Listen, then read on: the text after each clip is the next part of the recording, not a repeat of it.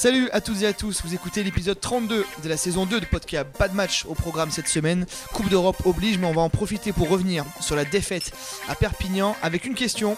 Brive a-t-il raison de jouer la carte de la sérénité après ce nouveau revers alors que Brive ne compte désormais plus que 3 points d'avance sur Perpignan à deux journées de la fin du championnat Pour répondre à cette question, on conserve la même ossature, la même ossature, c'est mieux, que les semaines précédentes, une équipe plébiscitée par nos internautes, Pascal Goumi, Hugo Vessière, et celui qu'on ne présente plus, Michel Régnier.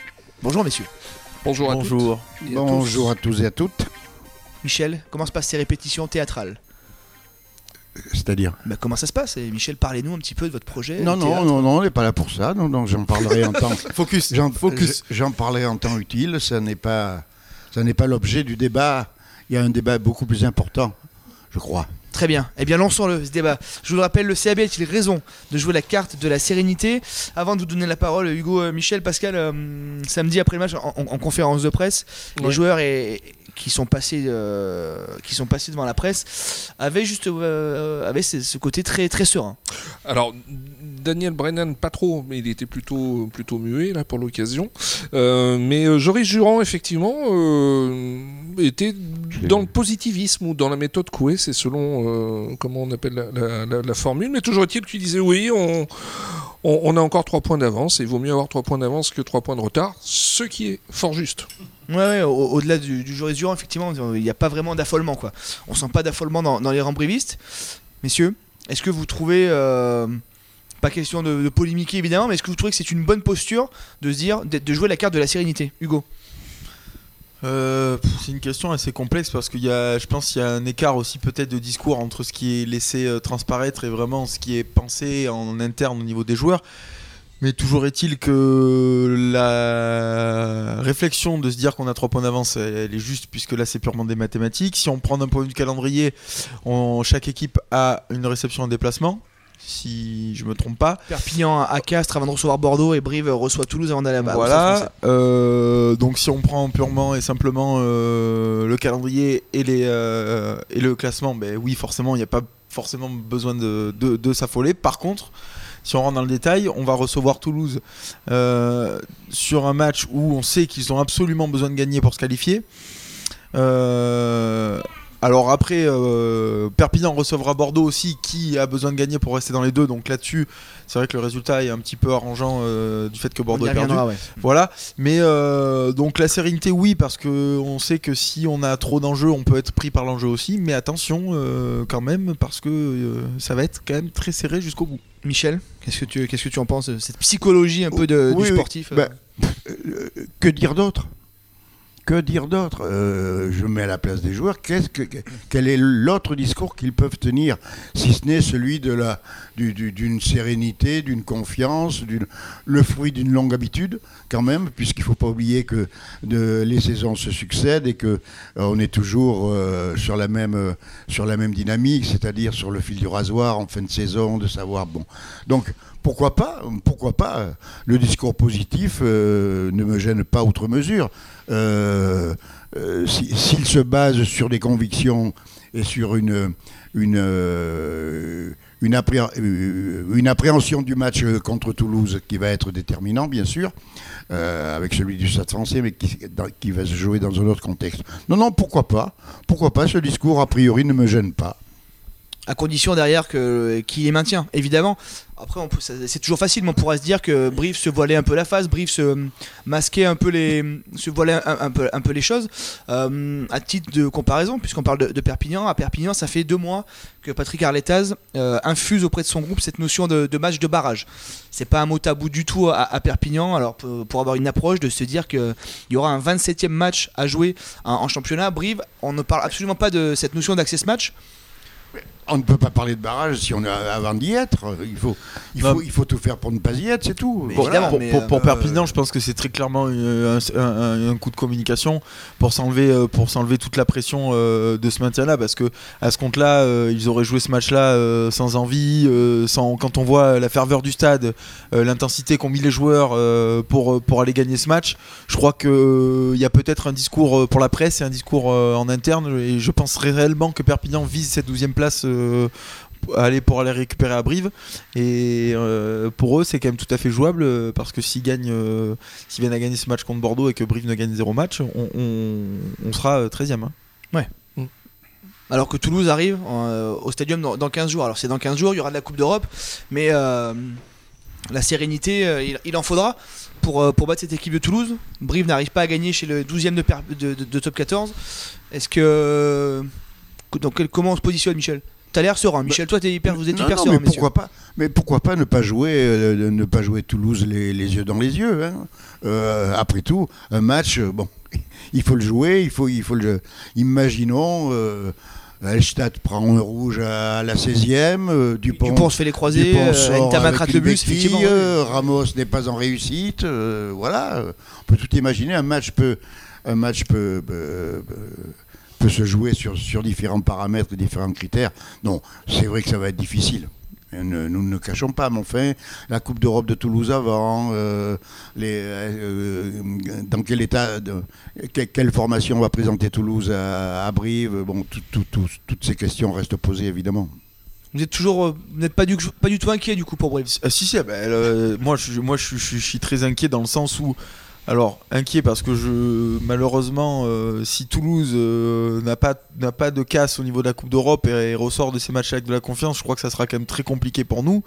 Mais ce qui me vient me rassurer, c'est qu'on a été aussi capable de, battre, de battre Montpellier, par exemple, chez nous, qui était alors euh, dans les deux premiers et, roulé un peu sur tout le monde à cette période-là.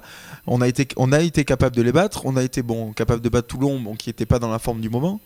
Mais, euh, mais voilà, donc c'est sûr que ça sera très compliqué hein. si Toulouse euh, joue à son niveau.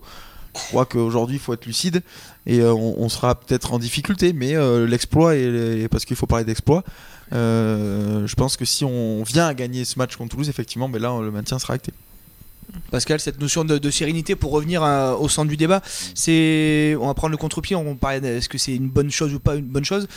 On de constater que le, groupe en tout cas a bien assimilé ça. C'est vrai qu'il euh, y a une vraie sérénité qui, se dégage de ce groupe tout le monde tire dans le même sens. Il y a pas de on n'a pas vraiment de tension il n'y a pas de tension mais euh, néanmoins Jérémy Davidson a un peu replacé les choses dans leur contexte euh, alors non pas en calmant cette, cette apparente sérénité chez les joueurs mais en disant attention il y a il n'y a plus que deux matchs et c'est encore une occasion euh, perdue à Perpignan d'assurer ce, maintien et finalement d'avoir une saison, une fin de saison en roue libre. Donc là, c'est clair que là, il y. Alors, ça sert à rien de se faire des nœuds. Il y a deux matchs à jouer. Il faut essayer de prendre des points sur ces deux matchs.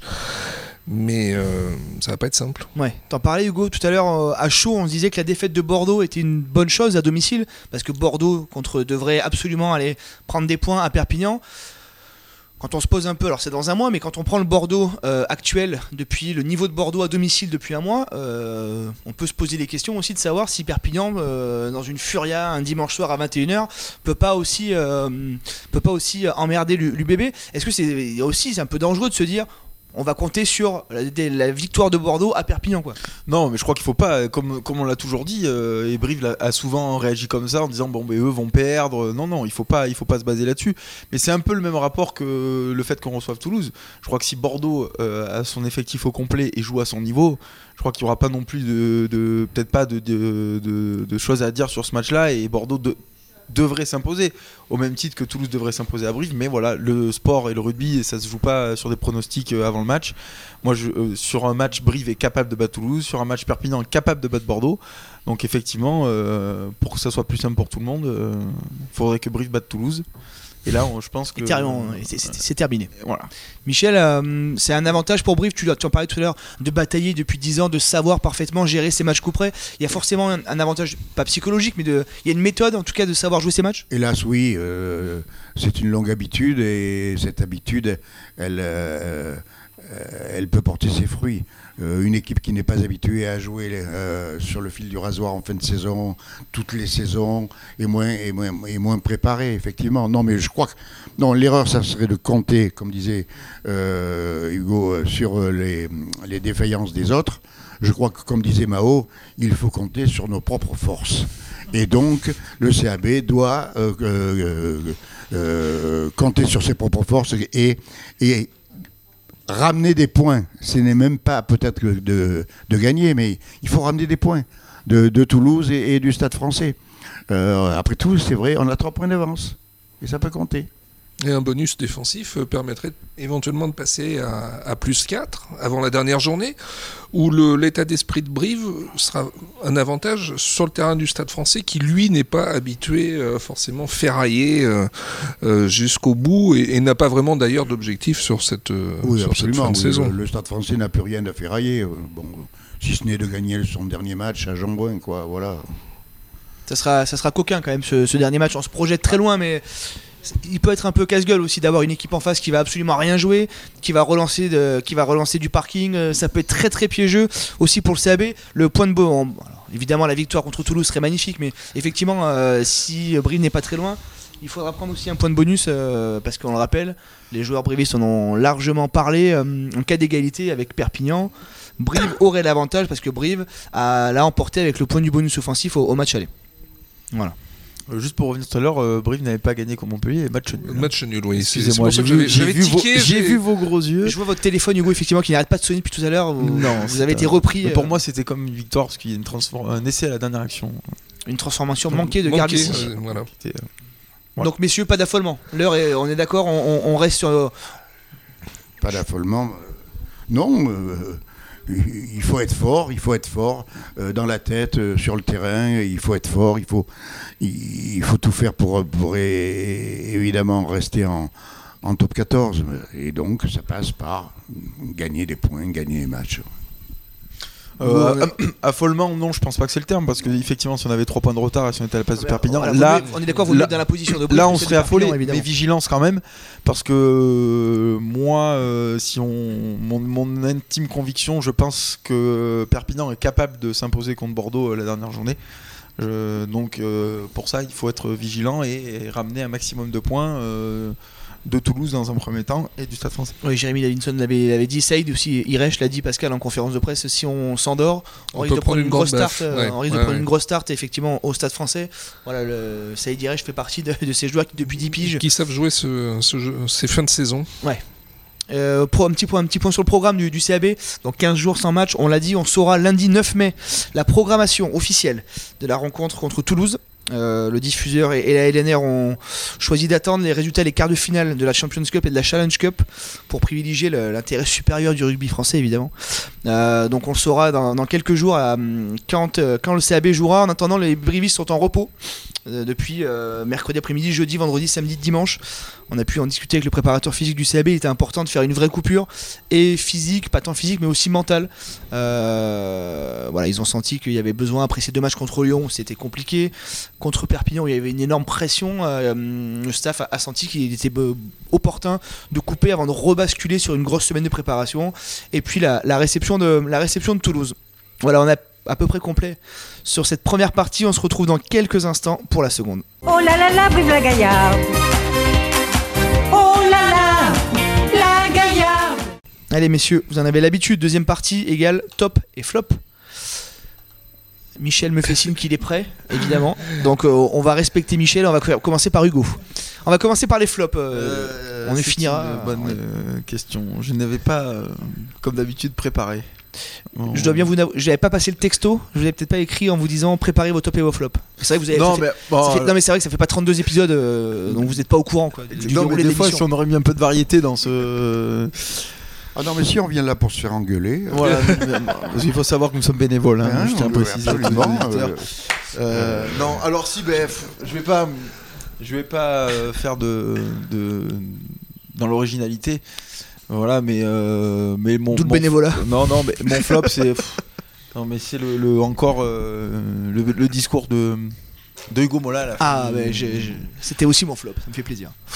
Voilà, je sais pas ce qui se passe en ce moment. J'ai l'impression que tous les managers euh, se, se donnent un peu le mot là pour faire des déclarations euh, un peu contre la presse, contre tout et contre rien à la fois. Je crois que Toulouse est quand même médiatiquement plutôt très très bien traité, voire euh, ultra bien traité. Euh, j'ai pas l'impression que le discours pour Canal Plus qui a été visé euh, était vraiment contre eux. De dire que ça allait être compliqué pour eux vu le calendrier, il n'y a rien de péjoratif, c'est juste un constat. Bon, puis en plus quand on sait les gens qui sont sur le plateau du Canal Rugby Club, c'est plutôt du partisan du Stade Toulousain, donc j'ai pas trop compris cette déclaration. Et en plus, j'ai bien aimé le petit acte d'Eric Bail au match dimanche soir contre Hugo Mola, voilà. On rappelle, Toulouse est sixième. Hein. Toulouse est absolument pas qualifié, donc effectivement, Toulouse est Voilà. encore dans le flou quant à sa fin de saison. Non, voilà, donc c'est moi je trouve ça un peu dommage de, de- surtout sur, euh, sur un gros match comme ça de s'exprimer. euh, Après une victoire quand même, rappelons-le quand même. Le Stade Toulousain euh, venait de l'emporter face à La Rochelle quand même. sur- voilà, moyen, moyennasse. Pas à Michel. l'image du club quoi. Oui, euh, non, euh, bon, euh, même chose. Je n'ai pas, je n'ai pas du tout compris la, la polémique, euh, la polémique. Je, je n'ai pas compris. Je, je ne vois pas très bien euh, les tenants et les aboutissants d'une telle, de, de telle déclaration. Je, je vois pas. Euh, même si Toulouse est bien tra- traité médiatiquement, il faut bien reconnaître qu'il le mérite quelque part. Oui, tout à fait. Euh, donc, je, je n'ai pas compris. Voilà. Pascal, un, un flop?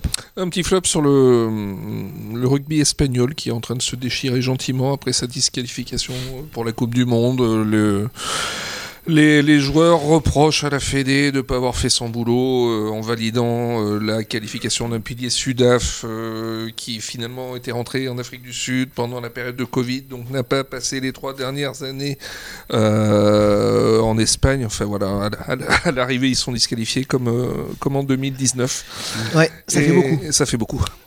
Ça fait beaucoup. euh, le rugby roumain, lui, en revanche, euh, va peut-être pouvoir faire, euh, peut-être pouvoir disputer la, la Coupe du Monde. Ça fait deux fois que la, la Roumanie profite un peu de, de- de ce créneau. la Roumanie qui n'hésite pas évidemment à, à montrer un peu du doigt la, la fédé espagnole. Effectivement, il y a quelques joueurs qui ont pris la parole. On est sur un, on est sur un amateurisme le plus complet. On ferait ça en première série ou en troisième série, mais on demanderait la tête du président, évidemment quoi. C'est, Puis je pense, pour en connaître quelques-uns, des joueurs qui ont. Enfin, ça fait pour certains 8 ans que les mecs se battent. Pour... Enfin, c'est, on, on se rend pas compte, mais pour un sportif de haut niveau, pour ces gens-là, ils se... une Coupe du Monde, c'est, incroyable pour Ça eux. avait fait la une des médias de Marca, de As Non, en Espagne. mais- C'était, un événement national, hein, clairement. Déjà, déjà, il y a 4 ans, c'était euh, c'était incroyable. Et là, euh, je n'ose même pas imaginer euh, effectivement l'énervement, la rancœur de ces joueurs qui, qui ont pour beaucoup aussi sacrifié pas mal de choses, hein, des tournées loin euh, de chez eux, des choses comme ça. L'avoir gagné sur le terrain et euh, le perdre comme ça, franchement, pff, faut s'accrocher là. Fini sur, euh, sur des bonnes notes. Les flops. Non, les tops. Les tops, pardon. Les Et monsieur Pommier- Et monsieur Pommier, euh, monsieur. Pommier, pas de flop, vous. Vous m'avez rien préparé, donc vous ne dites pas de flop. Euh, tu plaisantes, j'étais mon flop, c'était écrit sur mon ordinateur, c'était Hugo Mola. Ah, d'accord. Euh, voilà, je me suis greffé à vous, euh, Donc- Hugo. Donc un top, monsieur Pommier. Un top? Bah, Évidemment, un top Cette ambiance à Aimé Giral samedi Ah, ouais, ouais, en fait, ouais. Ouais. Je le pique à tout le monde. Non, mais au-delà des, du placement des supporters du CAB qu'on a, dont on a parlé à tort à travers, c'était ce parfum de phase finale. Il y avait une espèce d'électricité assez, euh, assez folle. Il faisait grand beau. euh, les buvettes tournaient à plein. Enfin, on a vraiment vécu. C'était vraiment un beau samedi de, un beau samedi de rugby. Euh, les Catalans avec les fumigènes qui tapaient après les grilles, les Brivis qui, avec les tambours qui donnaient de la voix. Le regard des joueurs. euh, aussi bien Brivis que Catalan, il y avait un truc quoi. Les mecs étaient habités. euh, ça sentait bon là. Ça sentait bon là. Une, ça sentait bon la finale quoi. Et à la fin, euh, les, supporters qui restent 2h30, 3h, alors évidemment il y a la victoire, hein, mais qui restent 2h30, 3h dans l'enceinte du stade euh, à chanter, danser. voilà, il y, y a vraiment une vraie communion. C'est vraiment un peuple. c'est la Catalogne quoi. Il y a vraiment. Euh, c'est vraiment un truc assez fort et, euh, et bon courage euh, à Bordeaux. Si Bordeaux doit aller chercher sa qualif, le, on, revient- on le redit, mais le dimanche à 21h05 euh, à Aimé Giral, ça risque quand même d'être d'être chaud bouillant. Voilà. Hugo, du coup je vous renvoie la balle, un, Euh, top. Moi, mon top, c'est pour euh, Emeric Luc, euh, l'arrière du RCT. Euh, voilà, qui euh, et, et- et Toulon dans la globalité, mais c'est vraiment ce joueur euh, qui a fait un match euh, incroyable. Euh, c'est un joueur que, que moi j'affectionne en plus, qui est vraiment pas dans le, on va dire dans le morphotype et dans les standards du poste. Vous reconnaissez en lui, Hugo peut-être Exactement. Il est bien meilleur que moi, de toute façon. Euh, mais euh, je crois que c'est un joueur qui, qui met déjà beaucoup d'intensité, beaucoup de cœur dans tout ce qu'il fait. Et c'est quand même le plus gros franchisseur du top 14. Et quand on voit son physique, ça laisse imaginer et penser qu'on s'est quand même trompé sur euh, les dix dernières années sur les, euh, sur les franchisseurs qu'on appelait dans notre rugby. Et je sais que M. Régnier va me rejoindre sur le point. Donc voilà, je suis euh, mon top, c'est Emeric Luc et Toulon dans la globalité. Et Baptiste Sorin aussi qui a fait un, Ah d'accord. un très gros match. Voilà, c'est- Ouais, Non mais. Voilà.